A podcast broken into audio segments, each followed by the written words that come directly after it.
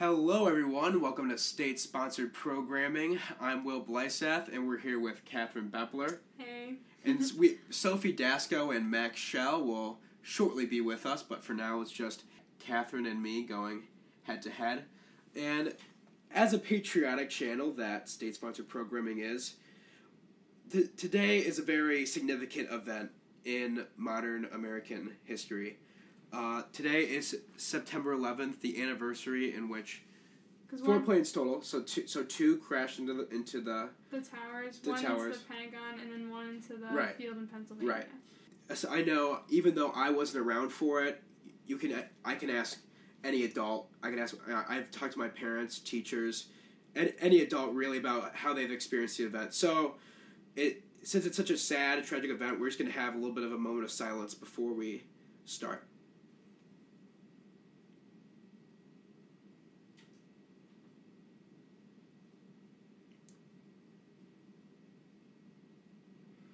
So, speaking of the freedom that we have in the United States, something that's awesome that we have is freedom of expression, and that can be used through the form of art. Now, today we're talking about abstract art.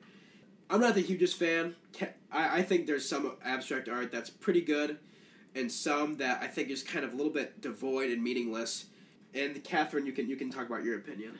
All right. Well, I'll start on the fact that you point out um, it's devoid and meaningless because a lot of times that's actually the uh, um, intention of the artist to have the piece mean nothing, which is kind of uh, you may think counterintuitive, but it's just another way of expressing the art. Well, that's a great way to start this debate. Yeah. So. Um, so, Catherine, talk a little bit. Of, to be honest, I'm, I'm a little bit ignorant when it comes to art. I know what I know. I don't know what I don't know, but I still have my opinions. So, if you just want to talk about some pieces that you really like, and just to kind of talk about, in your opinion, why there's a lot of abstract art that you really appreciate, that'd be awesome. Um, personally, I'm not even a fan of abstract art, but I will make the argument till like my deathbed that abstract art and contemporary art are forms of art, which is kind of what our debate formed about. So, Catherine, talk to me a little bit about your opinions of abstract art in general. Well, I think that different from Will's perspective and a bit of Sophie's perspective, and I actually I think I would say Max's too. I believe that the term art is given by the artist. Art is given meaning by the artist who portrays it, as opposed to the viewer who is looking at the art. And there's undoubtedly a part of art where it's the viewer's interpretation in which gives it its meaning, but For sure. the artist's historical and emotional background to the piece and the intention for making it, whether it be for it to me be meaningless, such as the black square. You like you could always look up that piece. I It's a black square, I assume. it's yeah. literally just a black square, and I even use this as as a rebuttal against Will in like previous argument, where he said, "Well, I I would just be looking at like a square on a painting, and I don't understand it. doesn't have any meaning?" Whereas black square, it was painted in the USSR in the 1920s, and its purpose was to mean absolutely nothing. Um, the USSR didn't like that because it was a different form of expression, and it was kind of um, an early stage of abstract and more contemporary art. The artist was actually imprisoned and I believe tortured for this projection of art. So the black square kind of became a symbol uh, of resistance against the USSR decades after. That's pretty cool. Yeah. Well, just to talk a little bit of my point of view here, so I'm not gonna take a whole genre and say it's good or say it's bad. I think there's definitely some abstract art that is really cool. I think we were talking a little bit about Dali, his work, Yeah, which but is more, which yeah, is the more, points you're making are a bit more subjective. well, yeah, but so are yours. To be fair, we're Well, both no, we both no, have no. subjective opinions. They're not more my opinions. They're not. They're not even opinions. They're facts. That it was the artist's intention. It's No, documented right, right, history. But to say that something like, well, whether it's good or bad, who's to say what's good art and who's to I say really what's got- bad art? So there's definitely a lot of really cool abstract art, in my opinion, subjective opinion. Uh, like for example, you know Dali's work, where I think it was a melting clock. There's a lot of different forms of abstract art that I find very aesthetically pleasing and very very interesting. And the, the your point about the black square, yeah, that I, I think that that is really cool that there was a piece going counterculture against a communist regime in order to, to to resist and to have no meaning. And I think that is a form of artistic techniques in a sense. Uh, but my general premise is if we're t- talking about, for example, what we're going to put in a museum, I think we should put in museums the pieces of art that cleverly use artistic techniques in order to portray its meaning. So, in this case of the the black square, but it's it has historical value in that sense, and so that it's it's kind of a symbol in of itself, which I think is really cool. But so a painting that I kind of want to talk about is the third of, Mo- of May by Goya, and so there's there's so much symbolism here, and my point is is that in the third of May there's a plethora of artistic techniques being used here, which I think makes it a great painting. But I think with a lot of different paintings that you'll see at a modern art museum, where it's just paint splatters and there's not much context there, like the black square, and you just see a paint splatter, there's nothing to peel apart like the 3rd of May. There's nothing that you can just go through, like, you know, and just pe- and peel apart all the different layers and just realize its complexities and its artistic value. And so, sure, we can talk. We can talk to a blue about how art's subjective, and that you know whatever the, if the artist thinks it's good, it's essentially good. But I think if we're talking about what's going to be put in a museum here, then we need to. I think the best art is ones that effectively use artistic techniques. So you're arguing what should and shouldn't be put in a museum, and more or less not what should or should not be considered art. Not what necessarily what considered art. What should be considered good art and what's bad art. And when you have a museum, you have a limited amount of space. So clearly, you want the best pieces to be put forth. But how can you determine like whether or not a piece is good? Through How the can you like that's your subjective opinion? through the use of artistic techniques. but all paintings utilize artistic techniques. Through through through like through the clever use of artistic techniques, there's a way to discover that. Just like in a poem, for example, Yes. which we talked about in AP English, where there's some poems that have a certain meaning, and they use words that completely distract from the meaning. For example, or they they are too long, or they use bathos. It's the same thing. It dep- it it definitely depends on the meaning of the artist. But I think that you, when you look at these paintings here, you have to see what's the meaning of the artist, and then determine you know if the artistic techniques are are used. And I think, to be honest, this is a little bit subjective, but like, you know, there's definitely paintings that you'll see where it's just like a flashlight, or like I remember watching this H three H three video where his point was is you can just take something that has some broad personal meaning and then call it art. So you you compare art to poetry, correct? Sure. Have you ever read a poem called The Red Wheelbarrow? Yeah, I have okay, read the poem. have you read a poem by Edgar Allan Poe called The Raven, or have you ever heard of it? Yes, I've read it. So let us compare abstract art, like the black square, to the red wheelbarrow. Simple, clean. People may not appreciate it. I do. I love it. It's a great poem. You can only take But at the it same in the context of its historical value. The exact words to the red wheelbarrow, or maybe they're not exact, but so much depends upon the red wheelbarrow glistening with rainwater besides the white chickens. But imagine if, if the so so much depends upon wasn't there. Okay, he Right. did, he wrote the poem over months. It took I think three months or so for him to actually add the so much depends upon. Right. His original poem was just the red wheelbarrow uh, glistening with rainwater beside the white chickens. And in addition to that, the context of the red wheelbarrow is the author of that poem was a doctor, and he was looking out the window while in another room his patient was fighting for their life.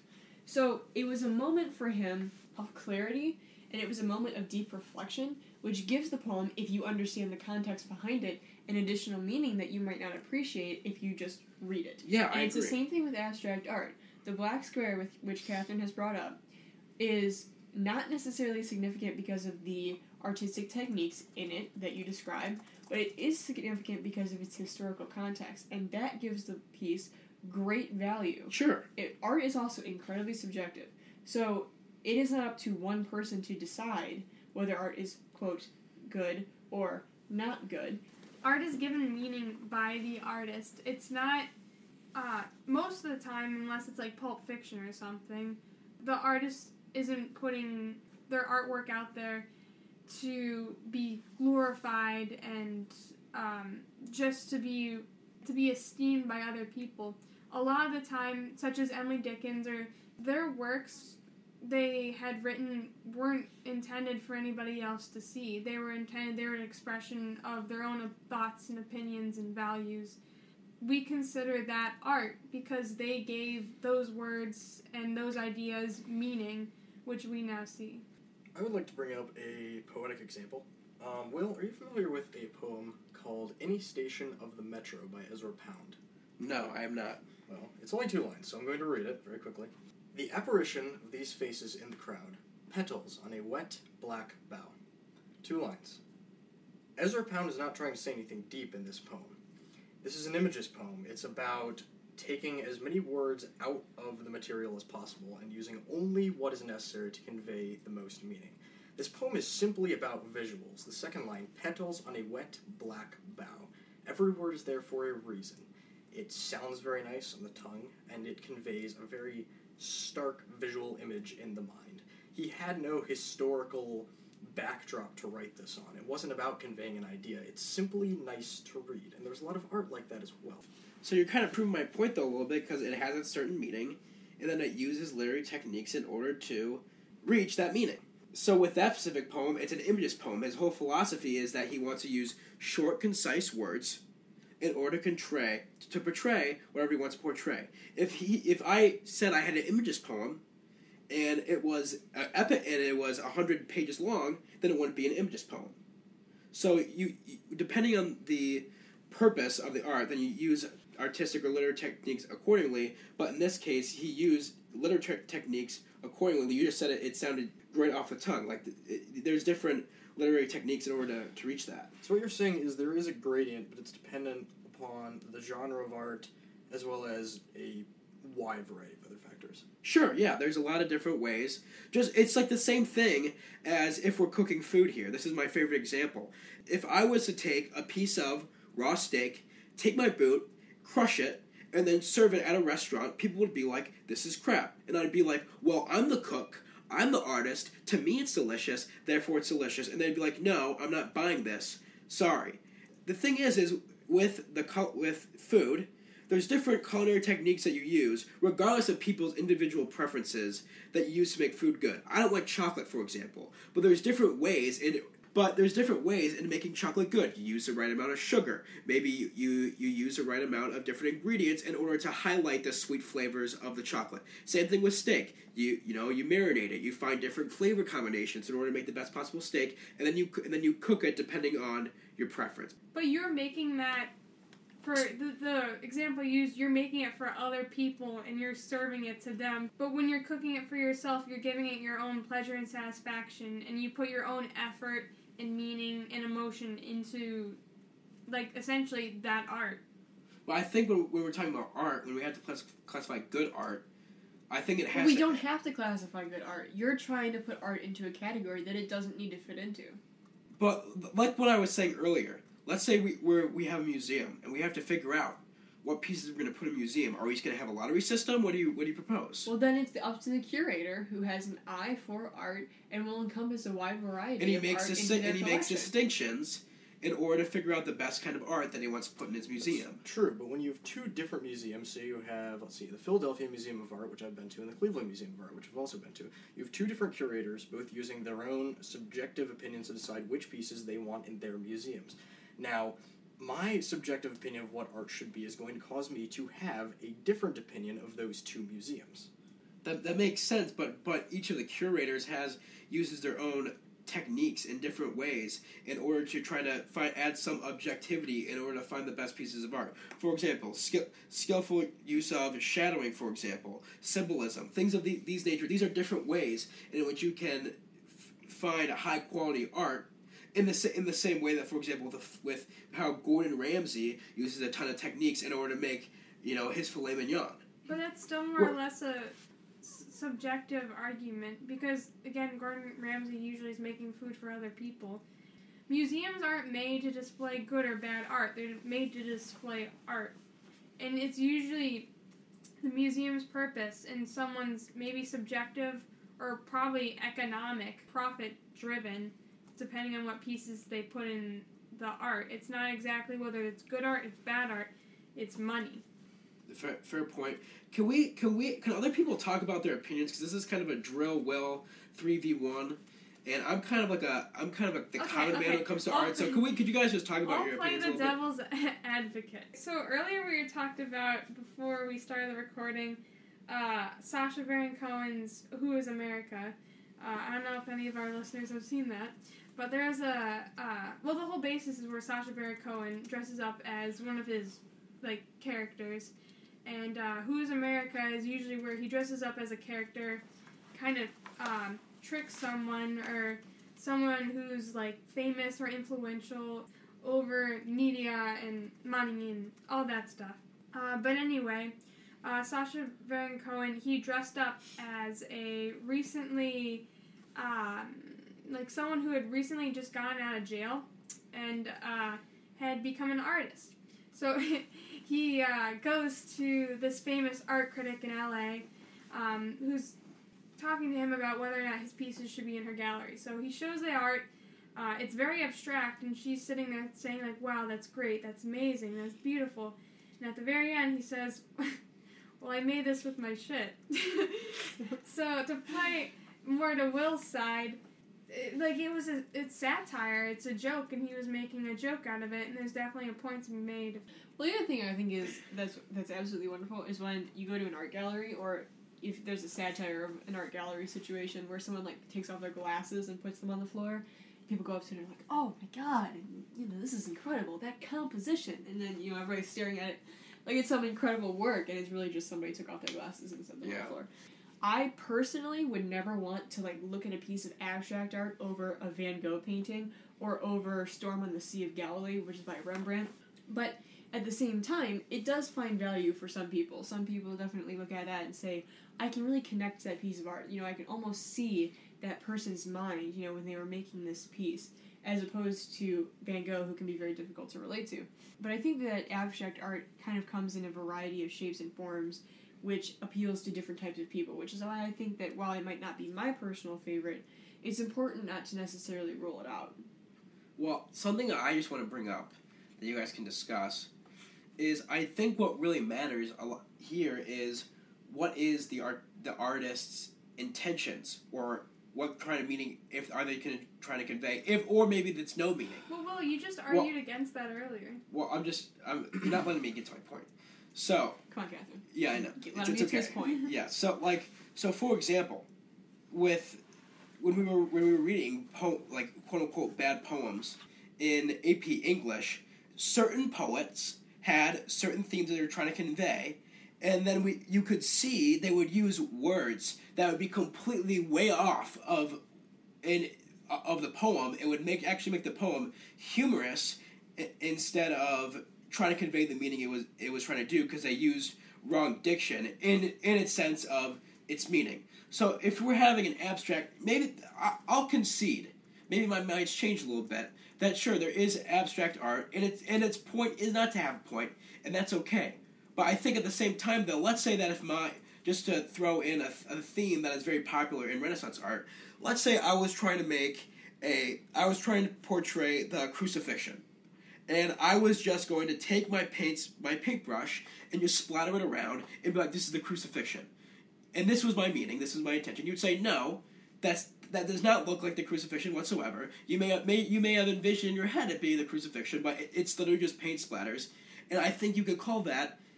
I don't know if I'd say bad art, but it's definitely missing the mark in terms of its meaning. And I think that we can, when we look at, if we're trying to at least a little bit say, okay, like this, I appreciate this art because it, you know, I can really see its meaning. If I create a piece and I'm like, oh, this is the crucifixion, and it's really paint splatters, and I think it completely misses the mark. Well, it Well, was for that you- artist's interpretation. but it's a paint paint splatters. So who cares? Have you ever, do you know who Jackson Pollock is? Yeah, I think so. Do you know how wealthy Jackson Pollock is? Add uh, add popular Something just like because that. if people like it doesn't mean it's necessarily. But here's my point. You just said it's it's a paint splatter. Who cares? Do you know what I mean?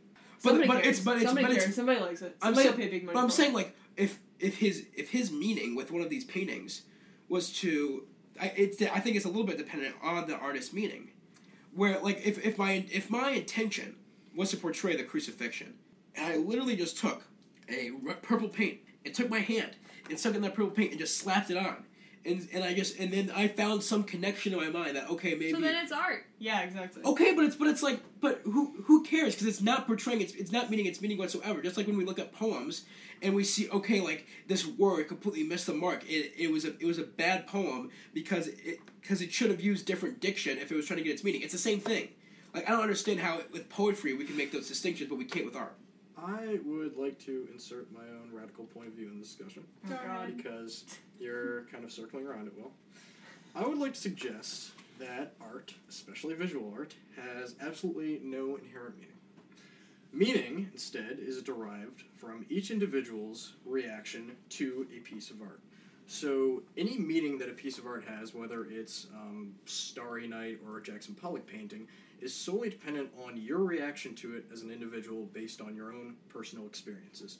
So, the example I wrote down here was imagine that I paint like a tree in a field under a cloudy sky. Okay, it doesn't matter what I'm trying to convey with that painting. When you look at it, you might think of it, it might like evoke in you like a childhood memory and you could find the painting very comforting. Or it might evoke a memory of a funeral and you're going to find the whole thing very sad. Whatever meaning I attempt to impart into the painting is likely going to be drowned out by your own response to it as the viewer. Well, And- but would that mean before anyone ever looks at that painting and you just paint it and you're you're absorbed in the painting, does that mean it's not art because it's only the artist's perspective of it? No.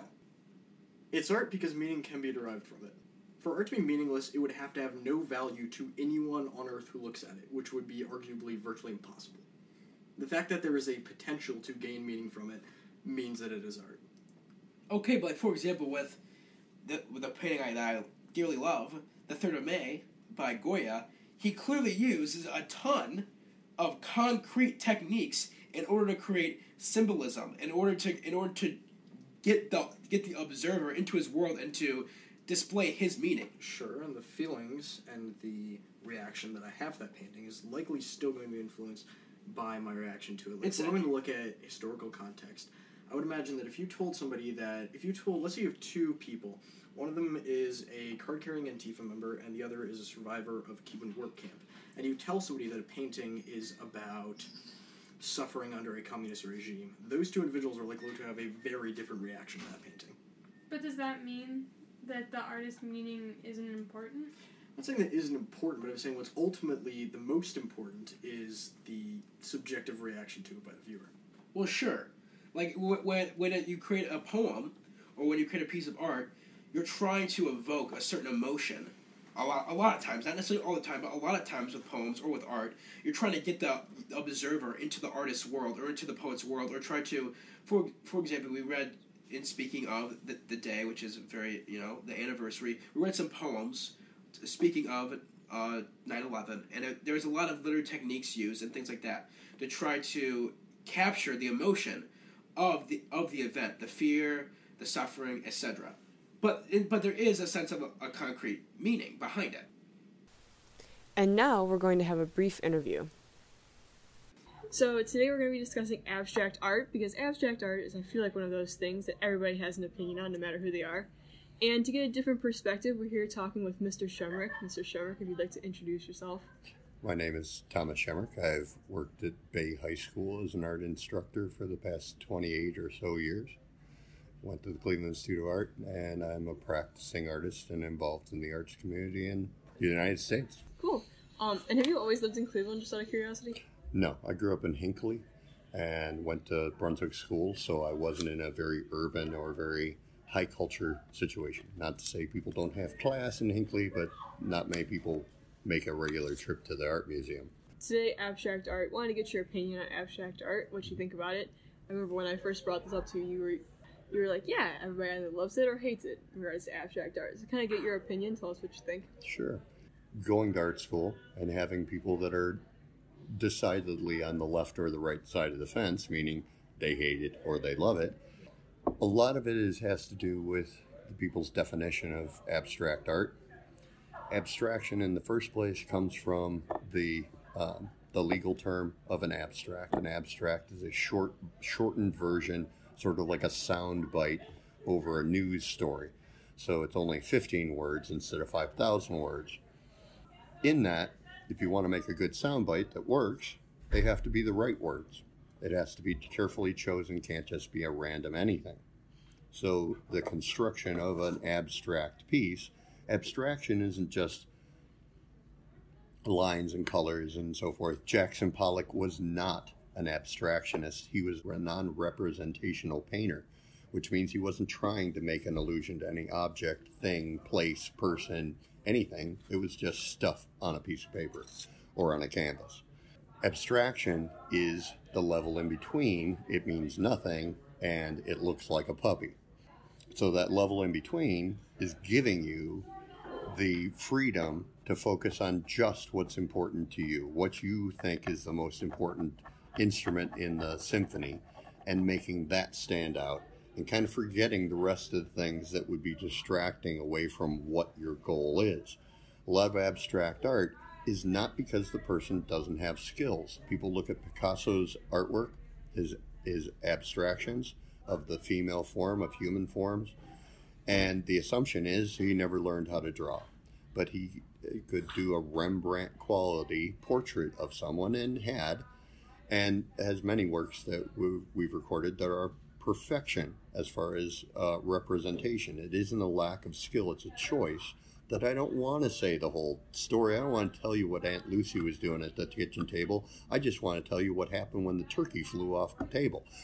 That's the point I want. I don't need all the rest of the details. So it's kind of, in some way, it's kind of like a cartoon. A cartoon gives us the story. We can follow along. We can empathize with characters. We can have emotions about it. But at the same time, it isn't dragging us down with all kinds of extra stuff. It's just yeah. the story by itself. Yeah. And cartoons comes from uh, a process of taking a piece of paper that's a plan for a fresco, like the Sistine Chapel ceiling, and it's a simplified drawing. It's just the essential pieces, and it's called a cartoon. We think of cartoons today as being something less, something crude, something primitive relative to a fine work of art that shows every hair on a dog or whatever it might be but it's just a different form of expression. The way I like to think about it is that some people are open open minded relative to jazz or country or hip hop or this, that, or the other.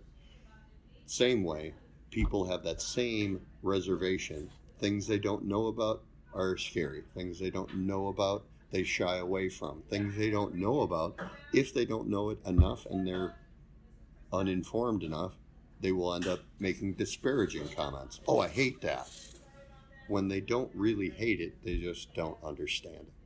That's a downright jab at people who are like, I hate abstract art. You just don't understand. To me, to me, anyone who flat out says they hate everything about something is just a red flag that you don't know anything about that, especially if it's something that culturally millions of people like. Yeah. Sure. There is something you're missing at that point. So within my own life, are there things I don't care for? Yes. Yeah. But I try and find those bits of good because when we do that, we're all the time making an abstraction of real life.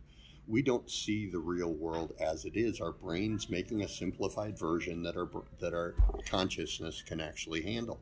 Right. So abstraction is just the way our brains work, and to say less but still get across everything you mean is eloquence. That's mm-hmm. grace.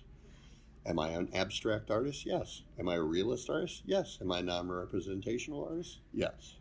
And because of that, I can touch many different audiences. I can take joy in all of what I see instead of just I like macaroni and cheese and I refuse to eat anything else. In the 1600s, 1700s, 1800s, there was a, a big push towards the craftsman, craftsmanship and the skill level of the artists who represented the world in the annual shows at the Louvre in Paris. That's not the case with art. It can be different for every single person. Every single person's experience can be totally different. Two people can like the same artist and hear a certain song by that artist and have a totally different reaction to it. Some one like, one hate. Does that mean anything relative to the work of art? No, not at all. If it touches one person and that one person is me, the artist who made it, and that's my intention, then it's successful. If I want it to touch millions and I'm the only one who gets it, then it's not successful. You're weighing it out to whether you got your point across. And with all my students coming through my classes having a lot of different aesthetics, Yeah. they like what they like, they don't like necessarily what I like, and that's okay. There are things that ha- happen relative to the elements and the principles of design that make a good composition, that make it pleasing, make it successful. But a text with all capitals is just screaming. Mm-hmm. So the finesse of that, and just because you heard one rap song and you heard that it said something about killing policemen or whatever it might have been, and you suddenly think everything that's done with that style of music is bad, is ignorance. It's just a lack of information and a lack of knowledge relative to something. But again, people don't like abstract art for the most part because they have a hard time not seeing an exact image.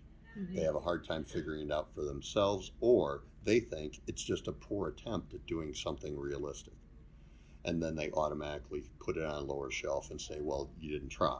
If, Yeah. you, if you would have tried, it would have been better, but you didn't try. Right. If you're trying for abstract, then abstract is your goal. All right, well, that's phenomenal. Thank you very much. I think that's very helpful. I know these are a lot of the things that I think when you talk about abstract art, a lot of the same things come up. I- Even at my level, Yeah. there are uh, my best friend in the world lives in in Florida, and his he's a a designer, a graphic designer. He's a photographer, travels all over the world, and, and has varied experiences. And I respect his thoughts, his opinions, and his aesthetic. Abstract art pisses him off. End of story. End of story. He will have nothing to do with it. He doesn't even want to have a conversation. He doesn't even want anybody to use the word abstract. Does that mean he's got a closed mind about it? Yes, it does. And he that's okay. He can. For an educator, it's hard to have that closed thing and say, this is the only right way. It's not mathematics after all. Mhm. All right. Well, in that case, I'm Will Blysath, I'm Max Shaw. I'm Catherine Bepley. And I'm Sophie Dasco. and this is state-sponsored programming.